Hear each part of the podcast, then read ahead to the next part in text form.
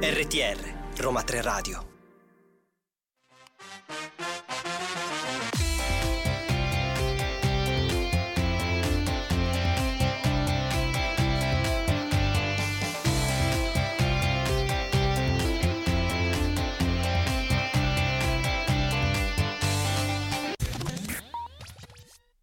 E benvenute e benvenuti a tutti, buon lunedì, siamo sempre noi, Chiara Esposito e Claudio Di Maio. Eccoci Ciao. qui, è già lunedì ed è cominciata un'altra ora di Listen to You. Sì, il podcast che ogni lunedì vi racconta l'Europa, le sue news e anche come puoi partecipare al cambiamento, perché oggi credo che sia un po' il tema della giornata. Assolutamente, noi siamo dal Centro Europe Direct dell'Università degli Studi Roma 3, vi portiamo l'informazione settimanale dall'Unione Europea, qualche discussione, qualche evento, qualche bando, ma soprattutto anche qualche curiosità. Assolutamente, non lo facciamo soltanto qui, gentilmente ospitati da Roma 3 Radio, che vi invitiamo a seguire su tutti i social, ma anche sulle nostre piattaforme, sul nostro sito, su Instagram, su Facebook, su Twitter. Insomma, è una commissione di, di persone che cerca di raccontarvi quello che succede nei palazzi del potere di Bruxelles.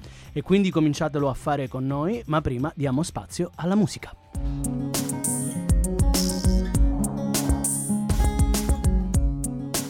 RTR Roma 3 Radio.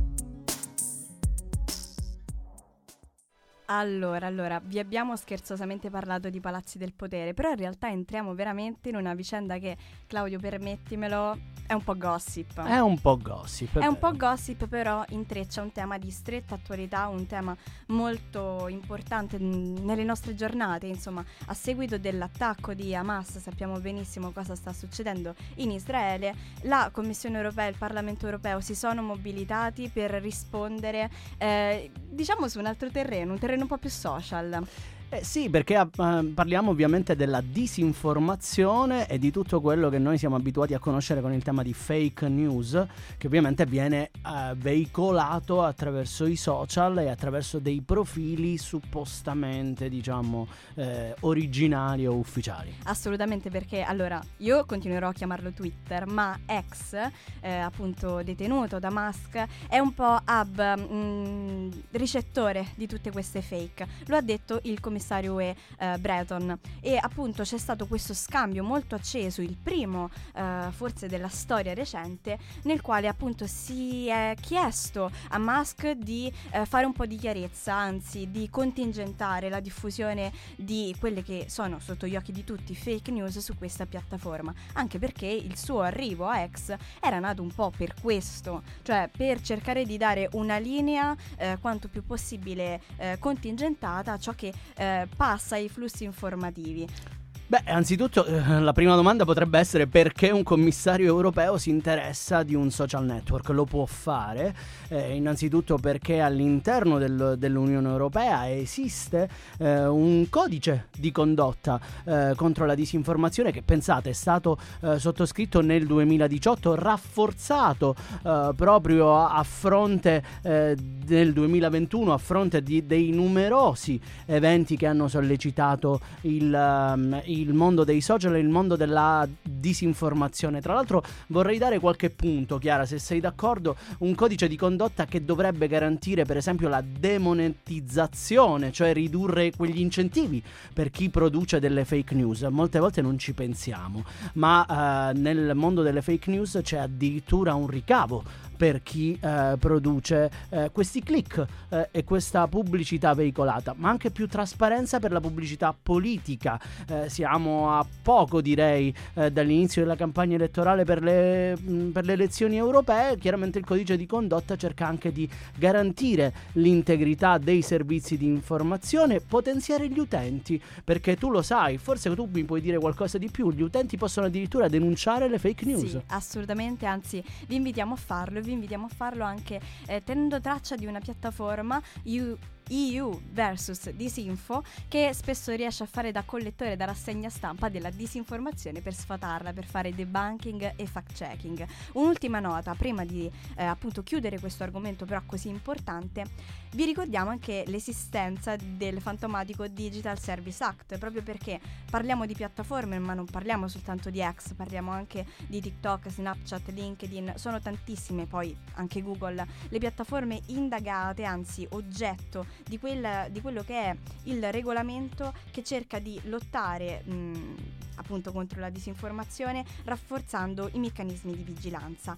e lo fa cercando anche di mitigare i rischi eh, che appunto questa diffusione può comportare. Ecco, noi ci lasciamo con l'auspicio che tutto questo riesca ad arrivare in porto, gossip o meno. Ma sempre qui.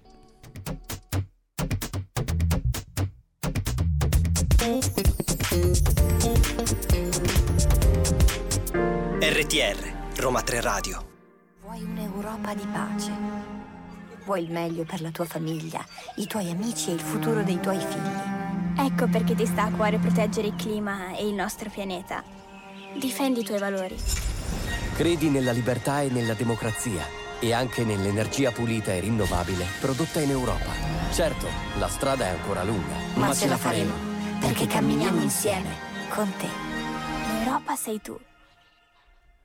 L'Europa sei tu, il programma di informazione della rappresentanza in Italia della Commissione europea e del Parlamento. Noi qui a Listen to You portiamo l'Europa nelle vostre case, nelle vostre orecchie direi, e continuiamo con un tema che oggi ci appassiona molto, quello delle fake news, connesso anche e soprattutto con la eh, prevenzione della disinformazione pre-elezioni europee. Non ci stancheremo mai di dirlo. E siamo in compagnia oggi qui con Alessandra Cardaci, che è lead partner del manager di E che ringrazio soprattutto per essere qui, di Betting Europe, un'importante iniziativa della quale par- parleremo insieme ad Alessandra. Intanto grazie per essere venuta qui a Listen to You. Grazie mille a voi dell'invito, ciao. allora, io direi di entrare subito nel vivo perché per parlare di Debating Europe in realtà si tengono insieme un sacco di temi. Parliamo, ecco, di una realtà, un hub che eh, tiene a sé tanti temi. Lascerei però a te presentarla. Va benissimo, grazie. Sì, buon pomeriggio a tutti. Eh, io mi chiamo Alessandra Cardaci, come mi ha introdotta Claudio, e lavoro a Debate Europe. Debate Europe fondamentalmente è una piattaforma eh, che offre a persone comuni, quindi cittadine e cittadini da tutta Europa, la possibilità di eh, far sentire la propria voce. Come? Attraverso tutta una serie di iniziative e di attività, soprattutto online, in modo che siano più facili da, come dire, eh, accedere per tutti e per tutte e eh, con una serie di discussioni, per esempio online, eh, dove magari anche alcuni di voi hanno partecipato, eh, su vari temi importanti che possono essere come eh, la crisi attuale eh, con la guerra in Ucraina, quindi tutta la questione di pace e sicurezza, ma anche l'economia, eh, il costo della vita che rincara e che impatto ha su di noi, ma anche la democrazia. Vediamo che c'è una crisi, insomma, i giovani non vanno più a votare, quindi forse dobbiamo ripensare la nostra democrazia. E infine, chiaramente, non si può non nominare il cambiamento climatico. Quindi questo è per dire che noi cerchiamo di portare grandi tematiche complesse che toccano l'Europa, ma anche tutti noi nel nostro piccolo, in modo accessibile, oserei dire anche divertente, perché è importante ricordarsi che tutti questi grandi temi in realtà ci toccano, ma dobbiamo farlo con eh, la possibilità di dialogo, dialogo sano eh, e quindi mettiamo insieme cittadini e cittadini in gruppi di discussione e parliamo di queste cose anche in modo accessibile, quindi non ci aspettiamo esperti, non sono esami, sono eh, chiacchiere sane, democratiche, rispettose tra persone. E poi chiaramente il nostro ruolo è far sì che tutte le chiacchiere diventino in realtà idee, raccomandazioni serie per i decisori politici a livello europeo, nazionale e locale affinché appunto cerchiamo di far sì che poi i cittadini che partecipano alle nostre attività si sentano veramente sentiti, creando anche dibattiti, quindi ancora una volta online o in loco, eh, con decisori politici per far presente loro quello che noi, persone comuni, vogliamo da, uh, dall'Europa, dall'Italia, dai nostri decisori politici. Ecco. Questo è un riassunto, c'è tant'altro da dire, ma eh, cerco di essere breve.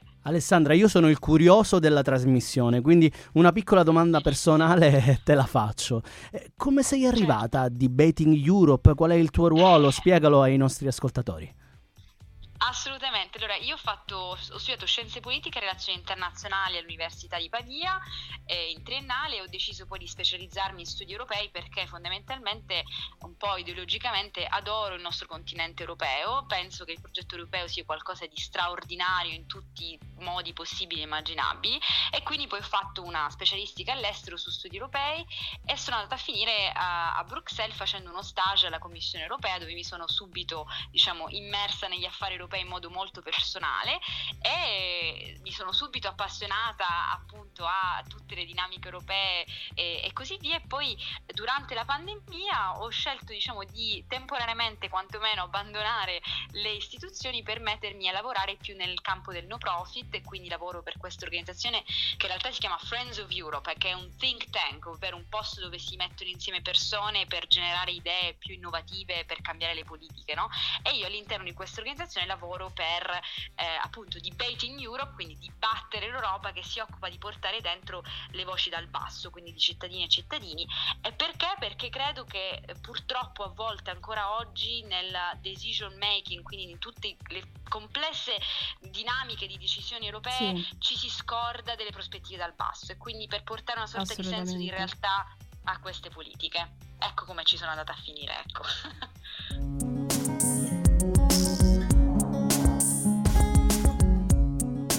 RTR Roma 3 Radio.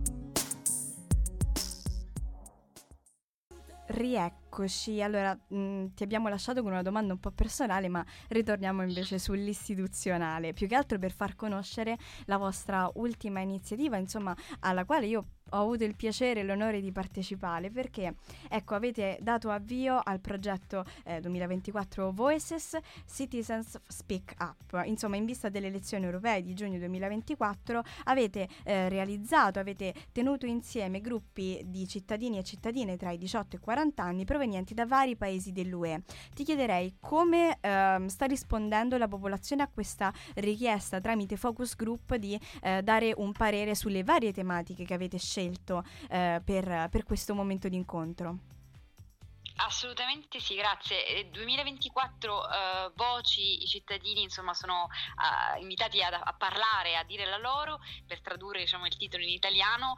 E è un'iniziativa che abbiamo lanciato uh, in questo autunno, insomma fine estate-autunno, dove stiamo chiedendo, come hai detto molto bene tu, uh, a giovani italiani italiani tra i 18 e i 40 anni di prendere un'ora del loro tempo per incontrarci su Zoom con altri cittadini e cittadini in piccoli gruppi di discussione sulle varie tematiche che abbiamo menzionato prima, perché, perché per noi sono le tematiche più importanti. Quindi il nostro obiettivo non è soltanto dire alle persone guardate ci sono le elezioni europee a giugno dell'anno prossimo, motivo per cui tra l'altro il progetto si chiama 2024 voci, prende il nome insomma, dall'anno, ehm, e andate a votare, che è chiaramente una cosa importantissima, comunque chiunque ci ascolti per favore vada a votare a giugno 2024 per le elezioni europee, ma più prima di fare questo è prima parliamo delle cose che ci interessano e poi riflettiamo su quindi come, quando e chi votare, insomma.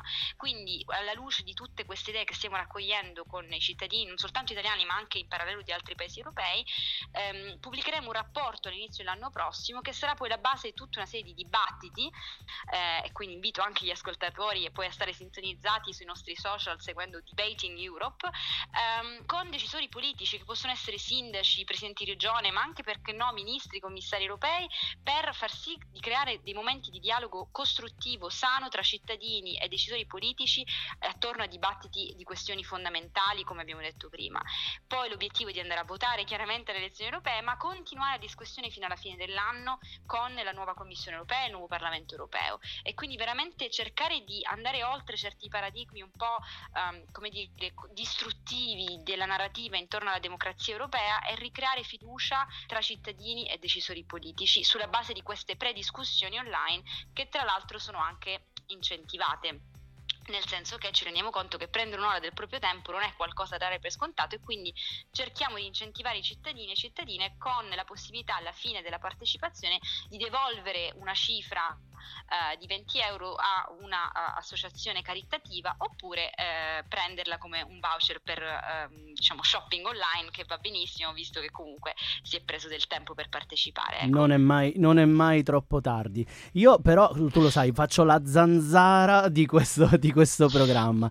Tanto dibattito, tante discussioni, sicuramente eh, volti e persone diverse, ma eh, la vera sfida, diciamolo, è anche proteggere i dati personali di queste persone. Ecco, come fate?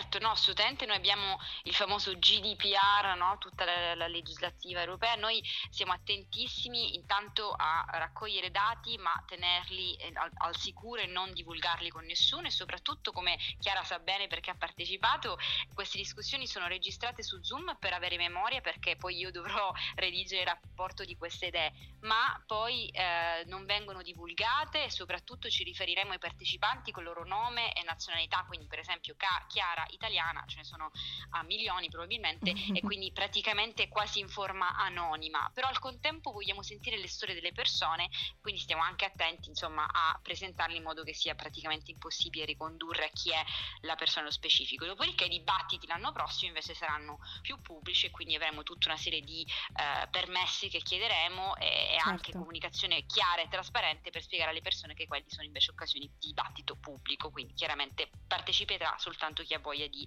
metterci la faccia, tra virgolette. Ecco. Penso sia In molto comunque protetto, eccetera. sì, penso sia molto emozionante infatti avere anche questa possibilità di seguire il progetto. Noi ti ringraziamo, ti abbracciamo e speriamo di risentirci con gli altri sviluppi. Assolutamente, grazie mille, grazie mille dell'invito. A presto e buon lavoro, grazie.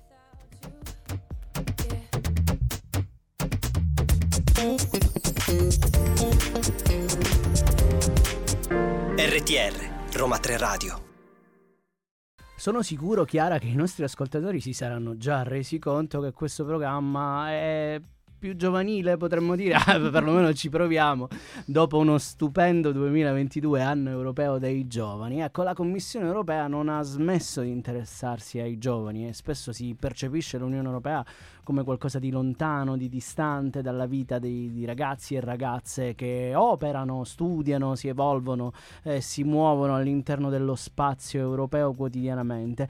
E infatti è proprio la Commissione europea che ha lanciato un piccolo campanello d'allarme e ha detto attenzione cittadini cittadini dell'Unione. Stiamo invecchiando. Stiamo invecchiando, che no, questa non è una cosa che riguarda solo me, evidentemente. Sono contento, ma riguarda un po' tutto il tessuto, eh, diciamo, eh, della popolazione europea. I paesi europei sono destinati evidentemente a lottare eh, contro appunto un invecchiamento progressivo della, della sua popolazione. Soprattutto nel mercato del lavoro, perché ricordiamolo, questo è l'anno europeo delle competenze e dal punto di vista proprio di eh, come si formano e come poi vanno ad abitare i settori qualificati e meno qualificati i lavoratori è fondamentale per la tenuta della società. Si chiede però agli Stati membri di adottare un approccio smart, cioè di prendere consapevolezza di questo dato oggettivo, di fatto, proprio qualitativo, quantitativo, e di eh, cercare di utilizzare il capitale umano esistente nel miglior modo possibile. Ho fatto questa piccola citazione, soprattutto in riferimento alle donne che ci puoi dire a riguardo? Perché secondo me ci sono anche dei numeri da contestualizzare. Assolutamente sì, perché purtroppo ancora l'accesso delle donne al mercato del lavoro dovrebbe essere ancora di più facilitato, offrendo anche migliori strutture e assistenza, per esempio, per tante cose eh, collaterali alla vita del lavoro. Pensiamo chiaramente all'attenzione eh, all'infanzia, perché pensate che 8 milioni di donne sono fuori dal mercato del lavoro dell'Unione Europea quindi questo è il potenziale umano di cui noi obiettivamente potremmo eh, avvalerci proprio come cittadini dell'Unione e soprattutto sono donne che ovviamente non possono prendersi cura dei figli, non possono prendere ovviamente eh, pieno contatto con la vita familiare, che ovviamente siamo consapevoli che è da ambo i gender, però obiettivamente è anche qualcosa che va considerato soprattutto se consideriamo come si muove eh, il mercato del lavoro oggi dell'Unione Europea. E spesso si parla anche dei cervelli di ritorno. Dei cervelli di ritorno proprio perché, eh, allora, non mi approprio del tuo tema che è l'immigrazione e la migrazione in generale, ma mi riferisco a quei ragazzi che si spostano eh, magari per andare a cercare fortuna all'estero, ma poi ritornano, quindi non c'è soltanto un esodo, ma appunto dobbiamo cercare di potenziare la possibilità di acquisire nuove competenze anche all'estero in nome del, dell'Unione eh, che, che l'UE rappresenta, ma anche ecco, trarne beneficio una volta che magari eh, si, si prende il volano per rientrare più qualificati di prima. E quindi chiaramente nell'anno europeo delle competenze lanciamo anche a voi un appello qui da Listen to You.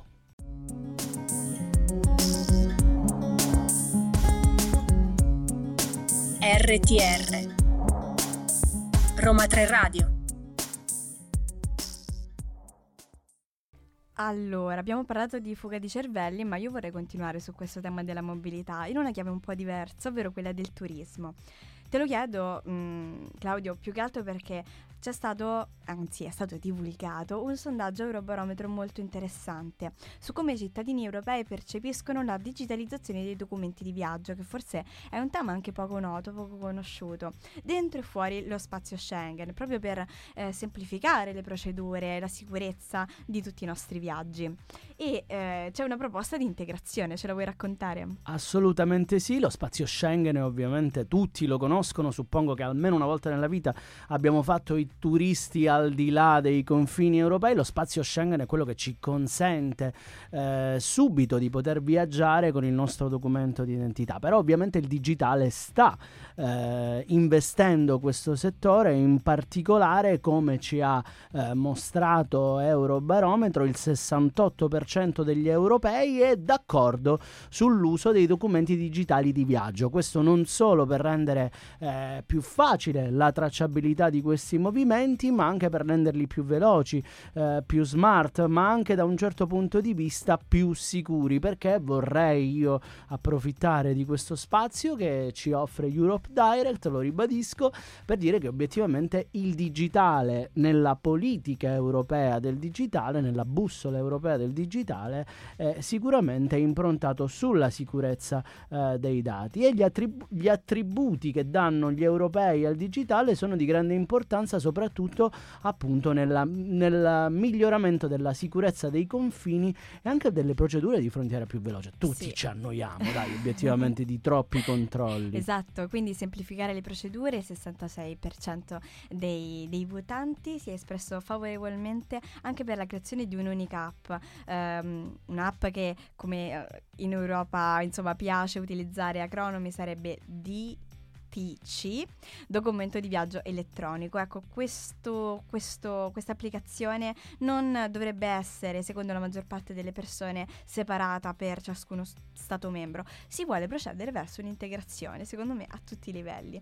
Però noi ci siamo anche chiesti, passiamo dal generale al particolare, come si comportano gli italiani quando viaggiano come turisti in Europa.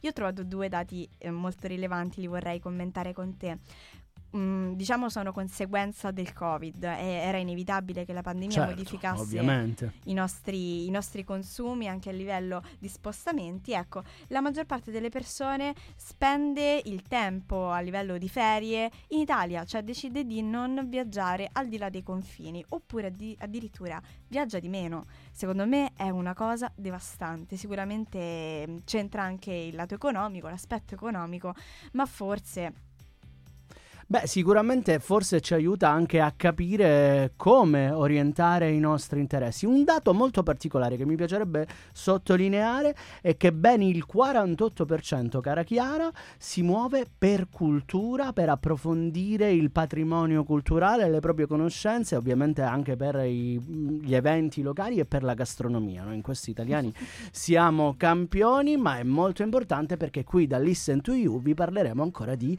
patrimonio culturale europeo.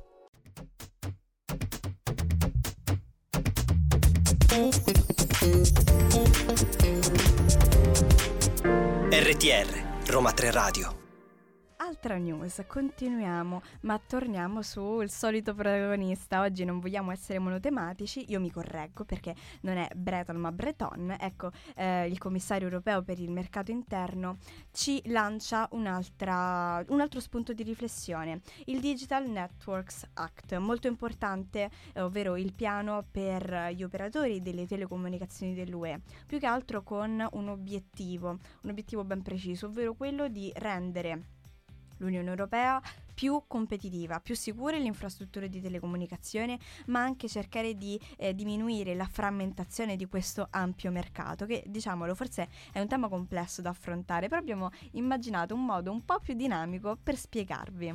Assolutamente sì, noi diamo semplicemente un, un quadro per chi eh, si approccia per la prima volta anche a Listen to You, il quadro delle telecomunicazioni in Europa riguarda soprattutto anche la concorrenza, perché l'Unione Europea si interessa evidentemente evidentemente di una politica specifica che è quella della concorrenza soprattutto anche nell'ambito delle, delle telecomunicazioni ma sempre con una ricaduta per i suoi cittadini. Ecco l'importanza di essere cittadini europei. E stavolta la domandina te la faccio io. Sei ma metti le cuffie perché non ti ma vedo questo, questo è un Wela Sai al contrario. È un Wela Sai al contrario esatto un Wela Sai al contrario perché per esempio io so che tu Chiara eh, spesso diciamo ti muovi di qui e di là tra i Paesi membri dell'Unione Europea, sicuramente ti sarai accorta da molti anni che non è più necessario eh, usare il roaming, quindi connettersi evidentemente ad una rete che ti porta a sovraccosti eh, nel,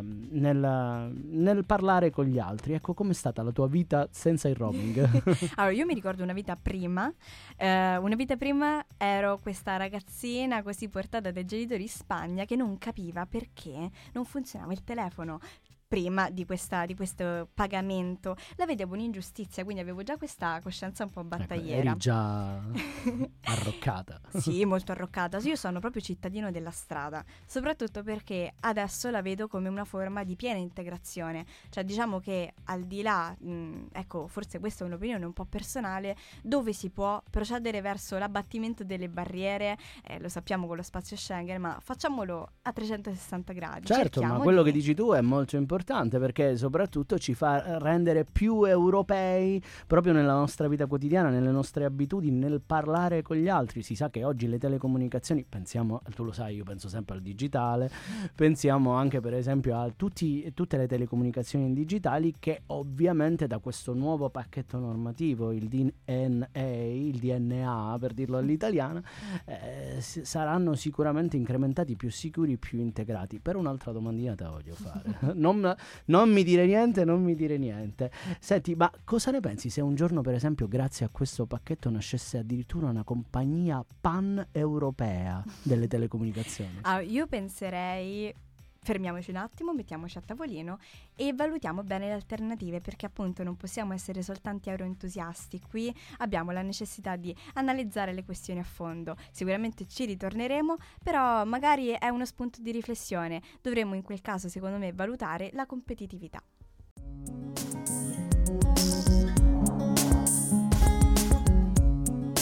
RTR Roma 3 Radio Allora, siamo in chiusura. Quasi, quasi, quasi in chiusura. Però chiudiamo con delle ottime informazioni, ovvero il nostro spazio eh, settimanale dedicato a bandi ed eventi. Sì. Eventi anche conclusi, perché io mi prendo questo spazio personale Prendilo, per dire ti autorizzo che c'è stato il congresso annuale, vediamolo un po' così, degli Europe Direct e dei centri di documentazione, i due bracci operativi, l'abbiamo detto, di Commissione e Parlamento Europeo che si sono riuniti nella splendida cornice di Ravenna. Io posso testimoniare in prima persona che è stato un momento importantissimo per fare il punto su come eh, la nostra rete dovrà cercare di migliorare e potenziare l'informazione ai cittadini. Quindi ecco, ci interroghiamo anche noi su quello che possiamo fare di più, meglio e ancora. E anche perché siamo il braccio operativo di Commissione Parlamento e proprio per questo in bandi ed eventi, stavolta parliamo di bandi, la Commissione europea ha aperto il bando 2023 per le misure di informazione sulla politica di coesione dell'Unione Europea. Potreste astrattamente aiutarci nel nostro lavoro quotidiano l'obiettivo è quello di fornire sostegno alla produzione e diffusione di materiali sulla politica europea di coesione, ma anche per esempio fornire informazioni sul sostegno tecnico. I progetti da candidare dovrebbero offrire appunto informazioni coerenti, direttive e complete. Le proposte dovrebbero illustrare e anche valutare il ruolo degli attori all'interno della eh, politica di coesione, non solo per l'Unione Europea, non solo per gli Stati, ma ricordiamolo anche le regioni e i vostri comuni eh, di eh, appartenenza. Volete sapere di più? Bene, la scadenza è a gennaio, ma quindi avete tutto il tempo di venire a Europe Direct e chiederci maggiori informazioni. Il nostro sportello è sempre aperto ed è sempre aperto anche per un altro bando per magari darvi qualche informazione più dettagliata su Culture Moves Europe. Io il mio inglese è un po' così, però sto parlando del nuovo programma per la mobilità di artisti e professionisti della cultura che spesso magari eh, sembrano sottorappresentati, invece no, è stato dedicato proprio questo secondo bando per la mobilità individuale che interessa a tutti ehm, di età non inferiore a 18 anni ovviamente, residenti in uno dei paesi eh, am- ammessi nel progetto di Europa Creativa, però ecco, per questo avete una scadenza ancora più lontana, il 31 maggio 2024. Noi vi aspettiamo allo sportello, come sempre.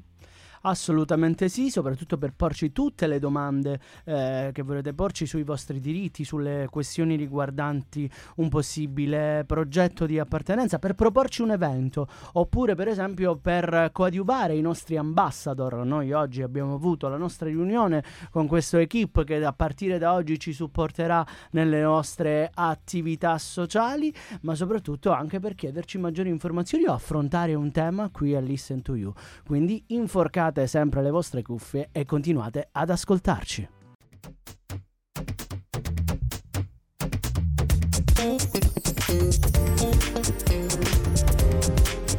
RTR Roma 3 Radio e stavolta veramente siamo in chiusura, è già passata velocemente la seconda puntata della terza stagione di Listen to You, ma non dimentichiamo che questo programma, oltre ad andare in diretta ogni lunedì dalle 13 alle 14 in questo orario direi post prandiale diciamolo. Spero che vi accompagnerà sicuramente nei vostri break. Eh, può essere anche riascoltato nelle diverse puntate che, nelle quali abbiamo analizzato tanti progetti tante politiche tanti diritti dal, dall'Unione Europea su tutte le piattaforme che eh, riguardano Roma 3 Radio. Anzi seguite Roma 3 Radio anche nei suoi canali social. E soprattutto soprattutto nelle piattaforme che veicolano i podcast. Ci siamo anche noi con la nostra, col nostro loghetto eh, dell'Unione, dell'Unione Europea. Io penso che la maggior parte delle persone ci stia ascoltando magari tramite Spotify, però non solo, noi siamo presenti su Apple Podcast, Spreaker, Google Podcast, insomma, chi più ne ha più ne metta, diffondete il verbo, il verbo europeo. Però ecco, diffondete anche il verbo, ma partecipate ai prossimi eventi che abbiamo in serbo per voi. Io ne presento uno, poi lascio la parola a Claudio radio. È un evento che abbiamo organizzato in collaborazione con TEPSA e con lo IAI, l'Istituto di Affari Internazionali. Quest'ultimo è il 20 ottobre, siamo al Dipartimento di Scienze Politiche e vi invitiamo perché è un dibattito aperto al pubblico, parleremo di fenomeni migratori tra fatti e narrativa politica. Riprendiamo un po' primo, la prima puntata, potete venire già pronti e preparati. E poi lo sappiamo tutti che vi starete domandando se è possibile spiegare l'Unione Europea europea a tutte le fasce d'età. Noi ci abbiamo provato con un progetto molto ambizioso che si chiamava EU at School, è un progetto finanziato da Erasmus. Se volete sapere maggiori informazioni venite a trovarci il 26 pomeriggio a Scienze Politiche e soprattutto seguiteci sui nostri canali social. Un caldo abbraccio europeo da Claudio Di Maio e Chiara Esposito. Ciao!